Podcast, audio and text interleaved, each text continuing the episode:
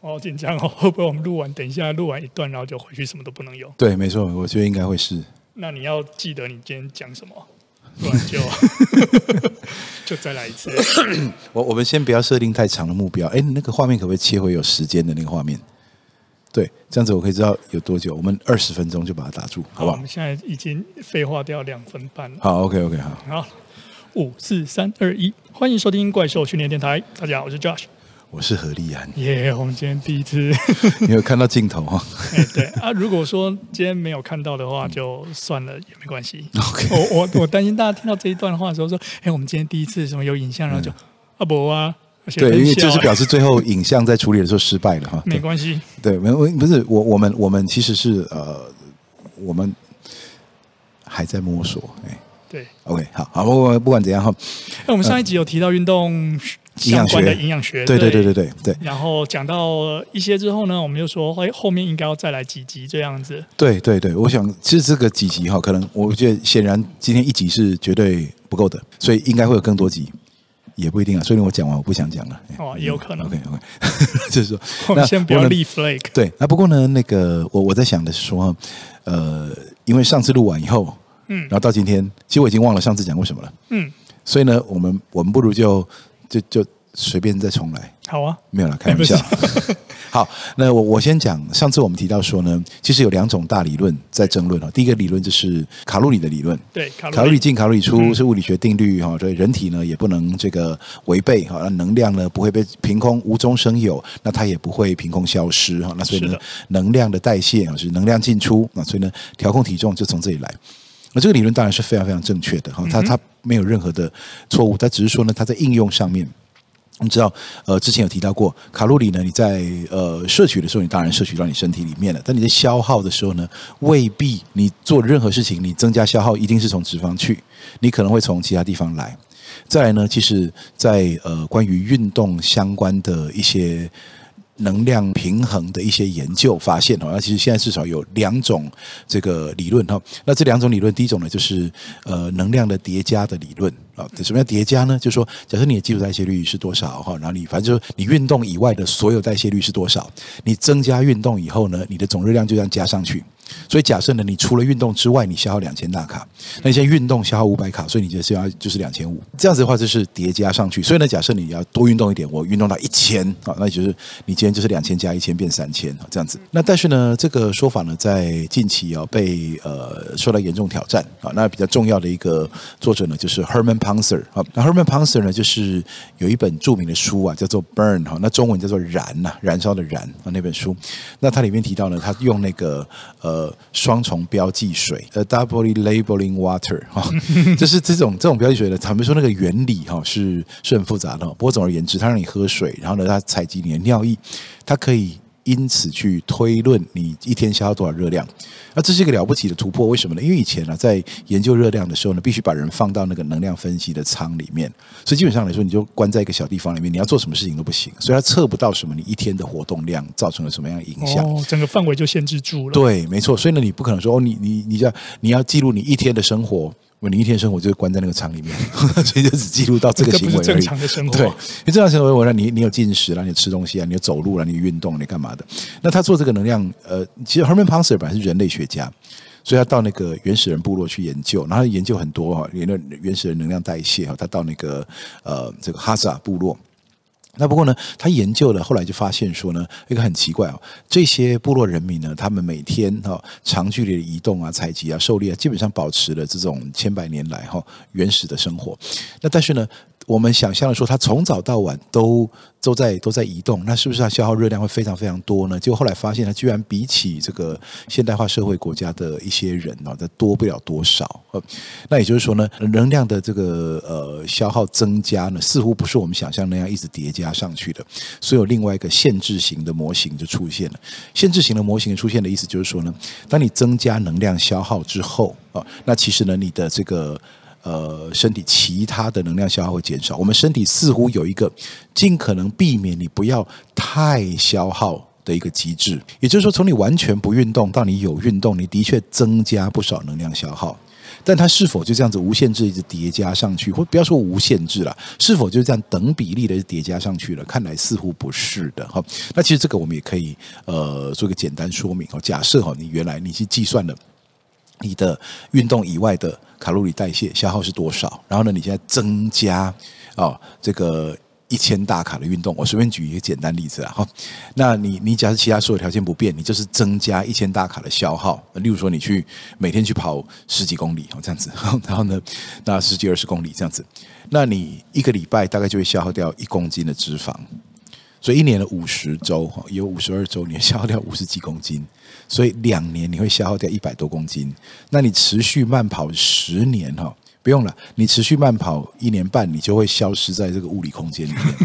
那实际上我们知道它不会这样哦，但是实际上来说，或者说这样子，你呃，这个我我们知道一片吐司大概是多少热量啊？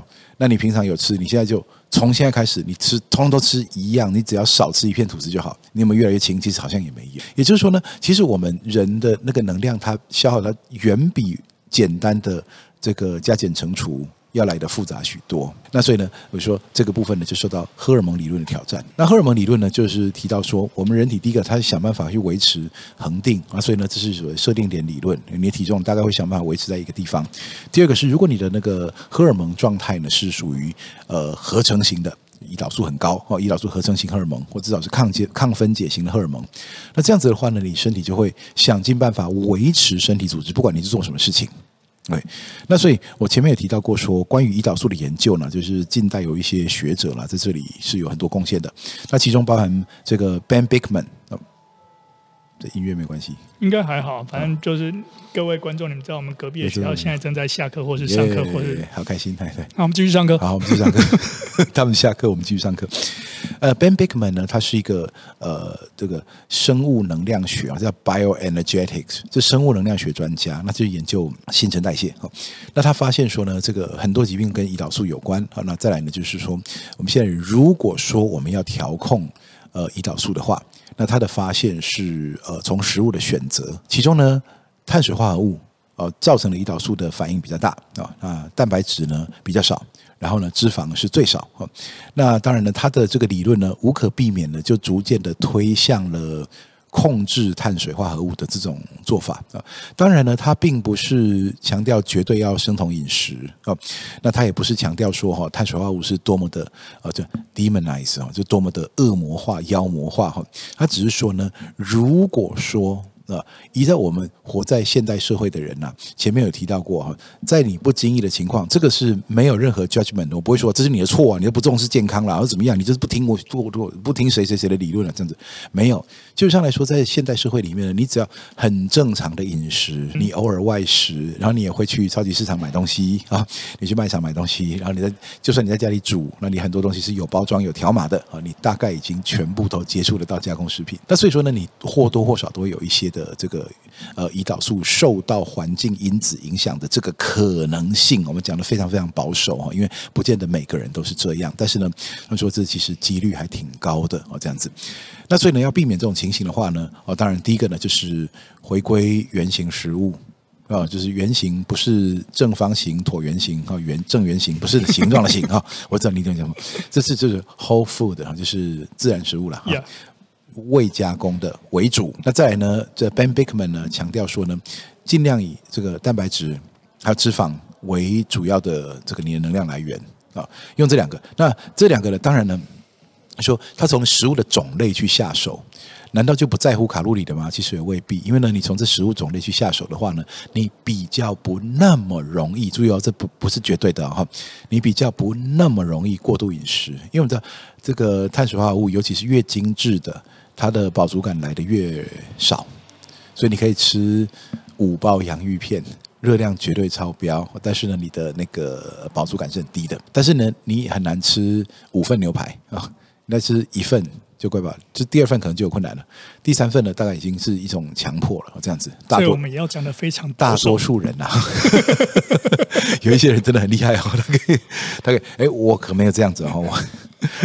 嗯，那那不过呢，总而言之，从食物种类去下手哈。那你从原型食物啊，蛋白质哈，然后呢，呃，天然脂肪啊这些的，那吃吃东西一旦饱了以后呢，就不要多吃了，好，就这样子。那像这种情况呢，你就逐渐的可以先突破这个呃，你的食物饮食习惯不断的在重复激发胰岛素这个可能性啊。那么知道胰岛素阻抗它的原因很多啊，但是呢，呃。高频率的升高胰岛素的确是其中一种可能性啊，那我只能这样说，因为呢，这个绝对是有人会来辩论的，绝对是有人来辩论，因为说胰岛素上升再下降很好啊，对，没错，其实每个东西都有个限度，也就是说，你吃一个东西哦上升下降，然后你给它休息很久，然后再吃一个东西它上升下降再休息很久，其实这应该是 OK 的。问题就是说，它上升还没下降你就吃第二次，上升还没下降你就吃第三次。那 Ben Bikman 的做法就是尽量尽量吃那个不会激发胰岛素上升的食物。当然，这个东西有没有人反对呢？我我，因为你阅读的够广泛，你就会发现，其实什么东西都有人反对。营养学最有趣，我觉得我们先岔出这个题目来，任何一种理论，几乎啦，几乎都可以拿，所以是流行的理论哦，不要不要说那太奇怪的哈。任何流行的，目前你看得到的、叫得出名字的、网络上查得到的那些，呃，这个营养学饮食方法，它通通都找得到实验证据，哪怕两种。都走极端，例如说呢，纯肉食者绝对找得到实验证据说这样子比较好，纯素食者也绝对找得到实验证据这样比较好。那所以我们几乎无法单从你有没有实验证据这件事情来判断啊，它是不是是否正确哈。不过我们回到 Ben Bickman 哈，他认为说呢，当你减少碳水化合物摄取，胰岛素被激发的程度变少了。当然有一些人会说呢，其实蛋白质也会激发胰岛素。而这个呢，其实非常相当相当的复杂，它跟你之前一段时间怎么吃，其实似乎是有关的。那它跟你的这个呃身体目前处于怎样的转变阶段也是有关，所以它真的没有办法一概而论。所以营养学实验为什么那么难做？就是因为每个人身体正处于不同的阶段。有人称之为正在正在发展出胰岛素阻抗阶段，有人说在高度胰岛素阻抗阶段，有人发展完全没有胰岛素，胰岛素非常非常敏感的阶段。这些人吃一样东西反应是完全不同的。那不过总而言之呢，它是从食物的种类来避免。其中一个比较没有争议的是脂肪，脂肪其实激发几乎几乎不太扰动胰岛素，但偏偏脂肪的热量很高。但是呢，这是不是就表示说这是一个途径呢？其实有人也往这个方向发展，就当我喝油。我多吃油，这样子，那呃，胰岛素降低，表示说我身体呢，在运动过程中，我要取用堆积脂肪来说，没有东西挡着，至少比较少机制去把它挡着。当然，我们身体仍然会倾向于优先使用呃糖类啊，优先使用血糖啦、肝糖啦这些东西。但是呢，一旦呢，我们身体呢就开始剧烈的运动了，好，那我们需要去。提取能源了，这时候呢，没有很高的胰岛素挡在那边的话，我们比较容易去提取脂肪。那所以呢，有人用这种喝油的方法去去减重啊。当然，这这个是要要注意哦，就是你喝油没错，我身体呢的确是比较倾向于分解脂肪，但是呢，不要忘记那个油本身还是有热量的，所以呢，就是不断的把高热量的东西又吃回去了，这样子。那不过呢，这个呃，Ben Bikman 呢，基本上强调哦，你只要。呃，提高蛋白质，然后同时呢是不忌讳呃天然油脂，这样子。嗯、那至于说呢，蔬菜啦、水果啦，这些都是其他东西哈，会不会跟？这个尽量低碳的这个原则有所抵触呢？这个有点看情形啊。那有些人可能会需要纤维，那有些人可能会觉得如果没有纤维我也很好这样子。这个真的是个别化。那呃，我很怕踩到一些界限哦，所以我特别要讲说呢，我们现在在转述，就是我在过去乱七八糟、广泛阅读、广泛去看影片啊，去看访谈啊，去看一些也学术发表的东西，去看到的东西哈。那对于你认为说什么东西非常重要哦？你如果叫人家不要吃哈，你就是。害死人的话，我先讲一下哈，我完全没有叫你要或不要吃，我只在讲谁曾经讲过怎样的话。那所以呢，Ben Bikman 这边呢给我们的一个建议就是，呃，从蛋白质和脂肪去下手，然后从控制碳水化合物，控制碳水化合物不是完全避免，而是看情形的策略性的把它降低、降低、降低，压低到某个程度，你的胰岛素呢逐渐受到控制啊，这是他的理论。Robert Lustig，我说这个非常酷的老先生哈，嗯、那他是一个呃这个医生，小儿科医生哦，那他最主要的贡献就在于说他呃做了很多的实验哦，他他甚至其实最后最终啊，他端出来的阴谋论，端出来这个阴谋论。那其实呃，这个阴谋论呢，我觉得大家也可以去参考一下哈。虽然说呢，我讲是他说的，不是我说的，感觉起来好像很很很什么责任都不想担。对，没错，因为呢，我看到的数据、看到的资料实在是太冲突了。OK，所以我只能跟大家这样子说哈。那只是说呃，这个我知道很多人对这个东西有很主观的意见。那我说我呈现一些数据让大家看，或许你没有接触过，你可能可以去。呃，参考一下，看你需要或不需要去调整你的想法。Robert Lustig 认为说呢，精制糖工业哈，其实是美国很重要的一个呃政策遗毒哈。为什么这样说呢？就是当时为了避免掉，避免让呃这个呃饮食呃食物短缺，好，所以呢，他们美国的政府呢认为说呢，是一定要，这应该从尼克森政府时代开始哦，就一定要压低食物的价格。而压低食物的价格，就要想办法什么，让食物好保存啦，让食物好处理啦，所以加工食品就出现了。因为当所有的人都要吃新鲜水果，所有人要吃原形食物的时候呢，其实那个成本是很高的，而且它的运送、它的保存全部都会有问题。而食品商如果不把它的食品进入加工程序的话，它的保存也变成很大的压力。那举例来说吧，假设你有十吨的橘子哈，十吨的什么水果哈，你如果没有在短时间内把它卖掉的话，你就等它全部烂掉。对。但如果马上把它送进加工厂，加工成果汁，加工成罐头，变成冰块，变成什么？那这就变成一个可以存放非常久的东西。所以当时就这样开始了。那精制糖的这个工业呢，就同时应运而生，因为它原料取得很便宜，美国会补助农业。那再来就是说，那精制糖呢，它可以用来调味，可以用来保存，可以用来做很多很多事情，所以呢，它就流向了所有的加工食品。但是呢，这个精制糖呢，它这个呃，对身体其实危害是不小的啊。它它就像有点像是酒精一样，我们人体呢处理它其实只有有限的能力，所以我们在任何人如果说。喝酒喝过头，酗酒哦，那这对身体是一定是不好的。那我们人体呢，有有限的程度可以处理酒精，所以它虽然对我们身体没什么好处，但是呢，你你少量的接触它的时候，你大概是不会怎样。是，但是精制糖的问题哈，还有加工食品问题，就它太太广泛了。你几乎你几乎是什么东西，你只有就真的只有你看得到原状的食物，它可能还没有被加工。而如果你真的要连连那个动物吃什么你都计较的话，哦、你要找到这食物真的是非常非常困难的。对，那所以呢，当然，Robert Lustig 是本身他的意见说，第一，好，不要再摄取加工食品了。OK，第二呢，请支持他哦，认为糖类应该要课税哦，就像是酒有特殊的，像烟酒有特殊的税哦，他认为糖应该要课税。那当然你会说了，有人会说那个呃，你这样子的话好是上流社会思维了哈，就是说你可以买得起贵的食物啊，那那些买不起的人怎么办呢？这样子哈，Robert Lustig 说呢，如果你连他呃中年过后得慢性病的治疗成本算进去的话。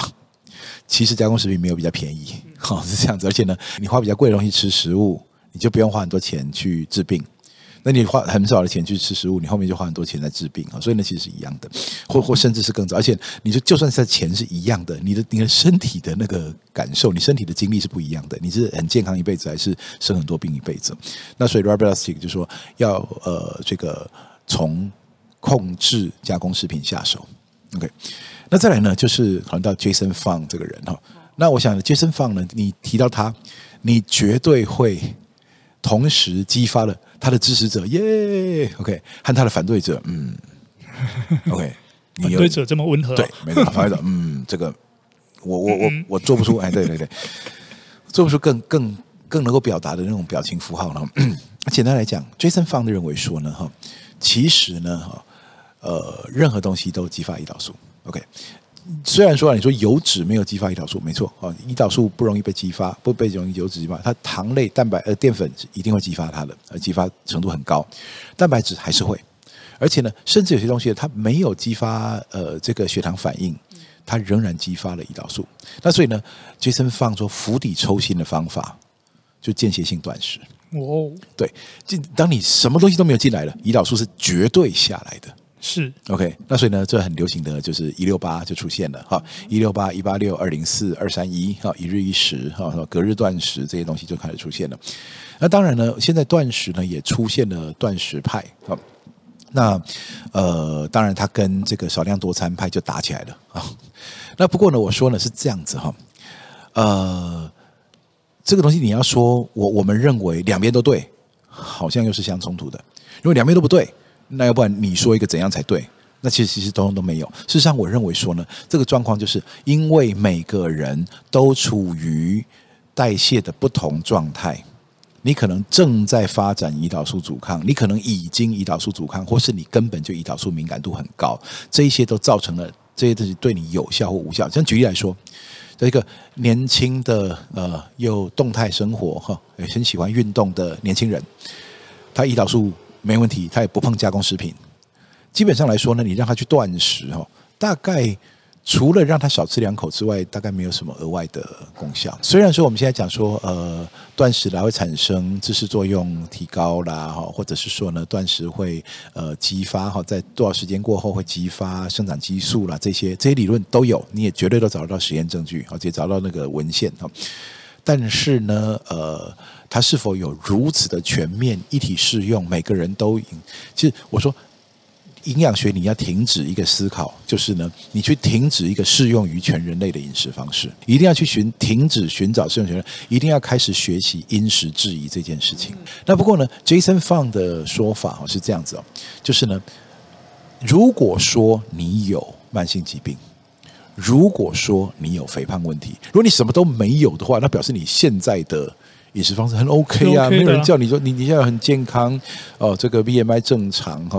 我们说当然了，BMI 不正常也可以哈，只要你是肌肉量大。但如果你不是的话，那你最好正常一点哈，这样子。然后再来呢，就是你的这个各种代谢指标都都很 OK 哈。那其实呢，他们说你就按照一日三餐开心吃饭就好了。但是假设你现在有过多的体体脂肪，假设你有过高的体重，想要去处理它，假设你有一些慢性病的迹象。这个时候呢，你使用断食是有用的啊。那假设呢，你无法，就算你没有什么问题，但你无法控制自己进食的习惯，你只要一吃就会吃太多。那其实呢，你给自己限定一些的进食窗口，也会是有帮助的。嗯哼，OK，好。那呃，所以呢，就就出现了这一些东西，就是专门针对啊、这种就是关会会牵扯到荷尔蒙的这些人呢，都有一个共通点。就基本上，他不鼓励你计算卡路里。Robert Lustig 说呢，“A calorie is a calorie”，啊，就是一卡路里等于一卡路里。这个说法呢，其实很容易诱导人做或做错事。为什么呢？啊，例如说呢，啊，我今天少吃了一些青菜，那我省下来卡路里可不可以换成吃精制糖？他说这个绝对是不行的，因为呢，卡路里的它的它这身体做的事情是不一样的，所以一卡路里是一卡路里。这有点卡路里，其实就是一个能量单位，它就好像体重一样，它像重量单位一样。所以呢，你你总不能说一公斤就是一公斤。所以呢，这个人他健身了哦，这个八个月，然后长出了五公斤的纯肌肉啊。然后另外一个人呢，狂吃了呃三个礼拜，然后长出了五公斤的脂肪。那你说一公斤就是一公斤呢？不，它是不一样的。OK，那所以呢，一卡路里不是一卡路里哈，就是因为它造成的身体的反应是不一样的。好。那所以呢，接下来呢，我说我当时开始做的实验，其实呢，我我就如果叫我重来一次的话，我觉得我的顺序应该会颠倒一下。我怎么说？怎么说？Okay, 我当时的实验是先从断食开始，对，先做间歇性断食。对，我抱着我没有说它好，也没有说它坏，我就先试试看看会发生什么事。嗯，然后因为呢，这过程中发生了很多的困难。所以我开始注意饮食的内容，像是什么样子的困难？OK，好，简单来讲哦。那知道一间歇性断食一开始大家是从一六八开始，对。那不过呢，大家知道一六八是怎么来的呢？一六八其实当时有个研究是用老鼠实验哦。那老鼠实验呢，它的它一六八号，它让它进食八小时，然后断食十六小时嘛。对。为什么是进食八小时呢？我才是工读生的问题。没错，对，研究助理上班时间是八个小时，所以呢，你在那边。看着他喂食给他，然后呢，他如果没有呃，你照顾着他，然后如果他没有东西吃了，哦，你给你要补食物给他，好这样子，因为呢，他是想说我只限定食物，我不限定，所以他如果吃光了，我还得再多给他，对，这样子。那但是呢，断食期不用人看着，对对，就把食物拿走就对，对对对对。那所以说呢，这个一六八呢之外，不是因为它有什么样特殊功效，而是因为呢，它是符合劳基法，对，符合 研究人员上班时间哈。那这个呢，有一个人叫做 Peter Attia 哈，这个他也是在研究着长寿啦哈，然后呢，这个健康饮食啦，这些运动啦这些东西，他也是一位医生啊，也是位创业家。Peter Attia 说呢，大家在解读这个一六八的时候呢，都没有注意到一件事情。他说没错，那些老鼠呢，的确，他们看到了八小时的自然进食，就是想着不限制，有多少吃多少，爱吃就吃，不吃拉倒这样子，和十六小时的断食。这些老鼠呢，显然什么健康啦，后来反正实验测的指标，那正面指标都都是进步的。然后呢，这个好像体重也受到控制啊，这样子。那呃，但是呢，他说呢，很多人没有注意到一件事情啊，就是老鼠呢跟人的代谢是很不一样的。老鼠呢，当然什么，四十八小时没有进食，好像就会死亡。OK，我们那个数字多少？四十八、七十二哈，这可能要查一下哈。但总而言之呢，人绝对不会这么短。人一六八，但是呢，人其实可以。在十几天、三十天没有进食，人还是活着。所以呢，其实呢，老鼠的十六小时没进食，可能等同于人类很多天没有进食。你要考虑这个可能性。所以呢，动物实验那个营养学的动物实验，往往有一个问题，就在于说人的代谢跟动物的代谢往往有数量级等级的差异啊、嗯。那所以，但是一六八就这样出来了。那这就是一六八的时候，其实基本上是没有效的。对我来说，八小时给我吃，而且还什么都不限制。那其实就是等于你过去少忘记吃早餐的概念而已嘛。对，而且呢，八小时它也没有限制你吃几餐。所以，当你想到说，哎，我只有八小时可以吃哦，我十六小时要断食哦，那小时你会吃很多。那所以基本上来说，我的体重是完全没有改变的啊。那当然呢，我会说这里面一定是有一些，我当时没有控制任何的内容，所以呢，呃，假设今天是外食就外食。你那段时间有使用什么血糖相关？管测的仪器在哎，那个是很后面才开始，哦、那是后面才开始。对对，所以其实现那时候去测的话，应该会蛮精彩的，哦、应该是蛮恐怖的。数字就是对对对对对，在比好看的，对对对对，好看。所以说呢，当时呢就先就要乱吃，后来发现说，哎，这个根本没用嘛，对不对？那所以我就说好了，这果然像人家讲的断食没用。后来想说，嗯，会不会像杰森方讲的一样？他说断食如果没用，就你断不够。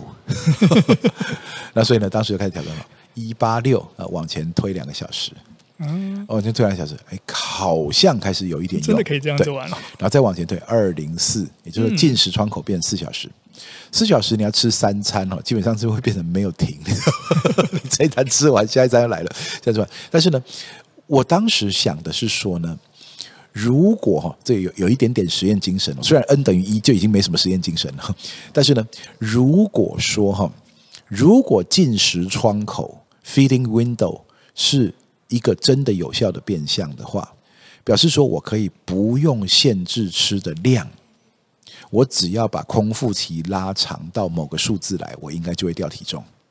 OK，那所以呢，当时呢，二零四哈，其实是那个食物还是吃蛮多的，也就是说我三餐本来想吃早餐、午餐、晚餐，包含我们的运动补给品啊这些，过去还有在吃的那个时候，那都照吃。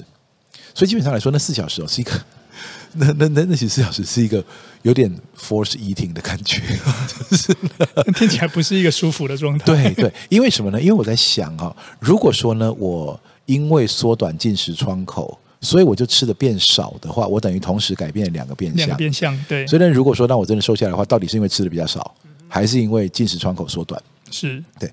但是撑了一段时间过后呢，发现哎，好像有一点动起来。好像有一点动起来了。啊，但是呢又不够明显，他讲有掉一点点体重这样子。哦，然后就想说好，那直接来狠一点好了，嗯，所以我的 one meal a day 的年代就开始，OK，所以就一天一餐，一日一食，对，一日一食基本上可以算是二十四小时断食了。不过呢，就是你硬要计算那个一吃饭的那个那个那个小时的话，就二十三二三一啊，就是说的二三一，二三点五零点五，呃，如果你吃的够快的话。那我说呢哈，我刚开始这个这个我不推荐哈。不过我刚开始的时候一日一食怎么干呢？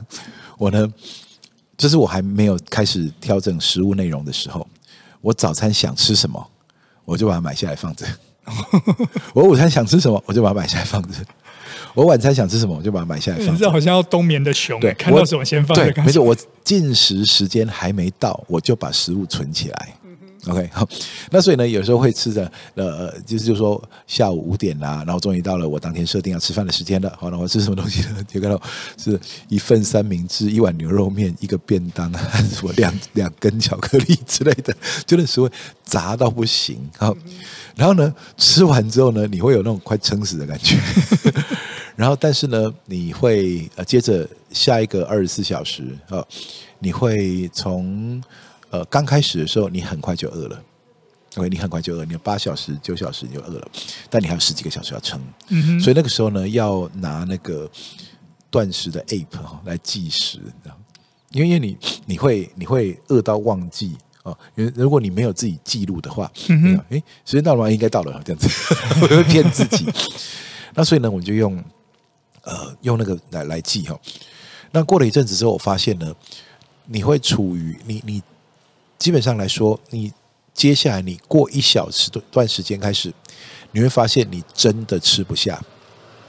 所以呢，那时候我想说，好了，不要再撑了。说不定呢，这个功效是从这里开始，就是你只有这么短的进食期，你会开始舍弃你没有那么想吃的东西。所以呢，在这里呢，卡路里开始变成第二个变相开始加入了，它开始退守了。但是呢，即便你卡路里吃的可能变少，其实也未必。未必真的有变少，为什么呢？因为你有时候省掉的是好的东西，例如说呢，这两大盘生菜沙拉，就真的吃不下去了。但是呢，多吃两片巧克力应该是很容易的，多吃两个棒棒糖，对，我棒棒糖不是我吃的哈，多吃两颗糖果啦，做的饼干，然后点心啦，哈，然后呢，这个呃蛋糕啦、面包啦，这种东西其实它相对满足感很高，饱足感很低，对。满足感高就它好吃，啊，然后呢，在饱足感低就是你可以塞很多，所以呢，那有时候热量上升，所以在这个阶段，我应该说讲热量未控制的状态。但是呢，再过一阵子，我发现这样是不太行的，因为呢，我开始注意到，呃，这个 Ben Bikman 有讲过哈，这很多人 Robert Lustig 也有讲过哈，Jason Fang 也有讲过，就是呢，碳水化合物食物比较容易让你饿。因为你吃下去以后呢，然后呢，这个呃胰岛素呃血糖上升，胰岛素上升，然后血糖下降，然后你又饿了，而且甚至有可能就是胰岛素还存在，所以你动不到脂肪，所以你饿。你动用不到脂脂肪被胰岛素保护了，所以你很饿，所以你身体只拿得到血糖来使用，那所以你就会一直去吃它。所以你假设你早餐起来，你先吃了一个。呃，这个 muffin 啊，先吃了一个那个这个杯子蛋糕哈，然后喝了一杯加了糖又加的奶了哈的那个咖啡，然后到了十点多，你大概就饿了，所以才需要点心。但假设呢，你早上就喝一杯黑咖啡，就就不管，那其实你到中午可能都还没饿。那其实我有发现这个现象哦，对。那以断食来说，它是有的人是很严格清水断食啦，那我是允许自己喝咖啡。黑咖啡没有热量，但是不碰其他东西，茶和咖啡和水。当时我是这样试的。呃，那有些人呢，有一些呃假断食，就他可以吃一些东西仍然维持断食。我没有那么高感，我没有那么厉害。哦，那有一些人是很严格清水断食，清水断食就是他除了水真的什么都不碰。嗯哼。那我当时是有喝咖啡。那后来发现呢，我吃的的内容里面太多碳水，碳，因为当你选择哈，你就你只剩下这窗口可以选择了，你不能吃太多，那你你你就只能够选你喜欢吃的东西，就是都是碳水，到来都是碳水啊，而且还方便。下一个阶段我开始自己煮东西，但在前一个阶段我还在外食的时候，我只有这个小时可以吃东西，我一定找我最想吃的东西。所以呢，呃，外食。淀粉居多嘛，对不对？你吃炒饭啊、炒面啊，哈，呃，牛肉面，我最爱牛肉面啊，这样子。然后呢，或者是那个呃，那个呃，烩饭哦。我记得我们以前在 那个水源市场，然后那个烩饭，我一次可以吃它两三份啊，这样子，两份加大，其实只能一般人的四份，因为它那是饭是加倍的啊。那所以呢，那个呃，当时这种吃法呢，其实后来发现说，可能是因为碳水多，所以你要熬过。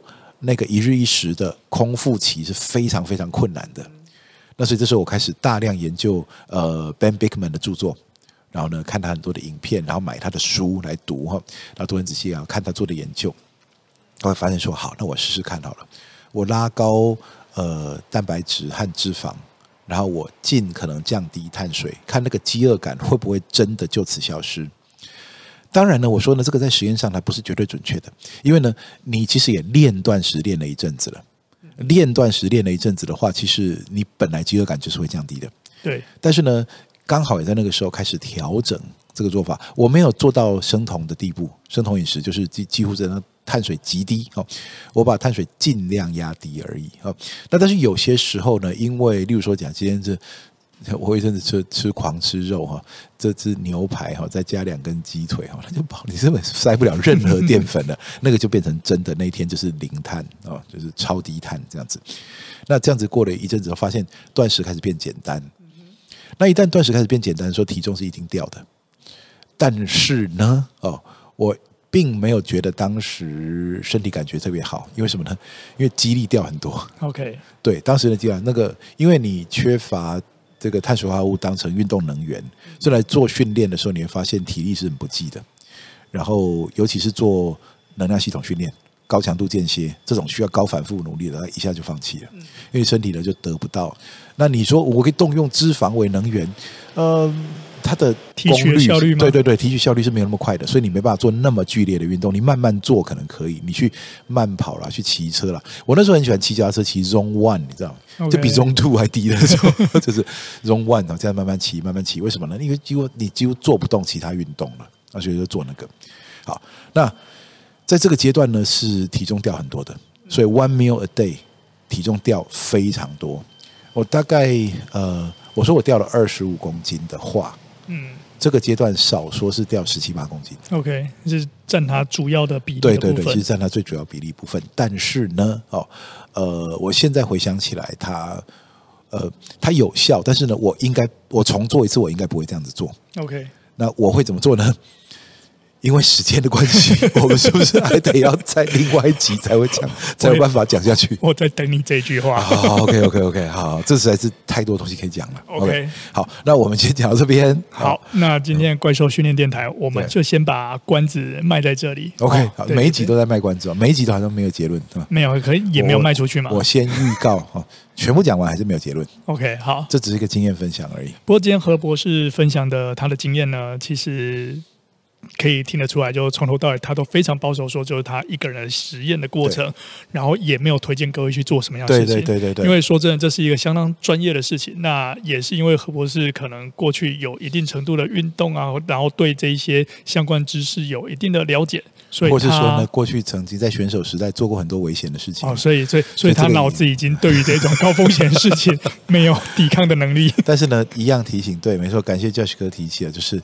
大家不要乱学哈，我们没有建议或是不建议你做任何事情。嗯哼，那我们只是在讲说，很多人问这个过程，我们到底做了什么事？那我们大概就是看了一些书，然后呢拿来自己身上乱试，然后呢产生了一些好或不好的反应。嗯，那我们都会呈现给大家。对，然后截至目前为止，何博士试过任何事情呢？虽然他人还健健康康在这里，但是不代表我们建议大家可以做一模一样的事情。而且你开始的时候身体状态可能也跟我不一样。对，你可能呃没有那么多的肌肉量，没有那么多的脂肪度，可以让你这样子去玩耍。